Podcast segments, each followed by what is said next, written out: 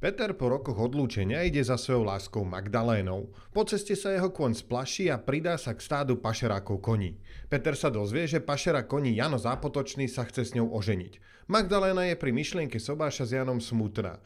Sľúbi Petrovi, že Sobáš oddiali, kým sa Peter nevráti zabezpečený tak, aby to vyhovovalo aj jej matke.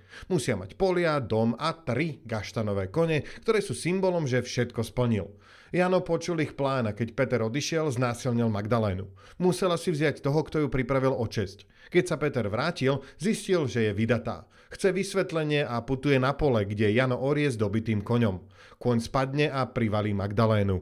Peter ju zachránil a Jano ho chce zabiť. Jano vyvedie Magdalénu na dvor, do rúk jej dá úzdu koňa, ktorý mal iba jedno oko a na boku mal vypálenú Petrovú prezývku. Tulák. Jano vypálil koňovi aj druhé oko. Kôň ho od bolesti zabije. Magdaléna ho pochová a odíde s Petrom do rodného kraja.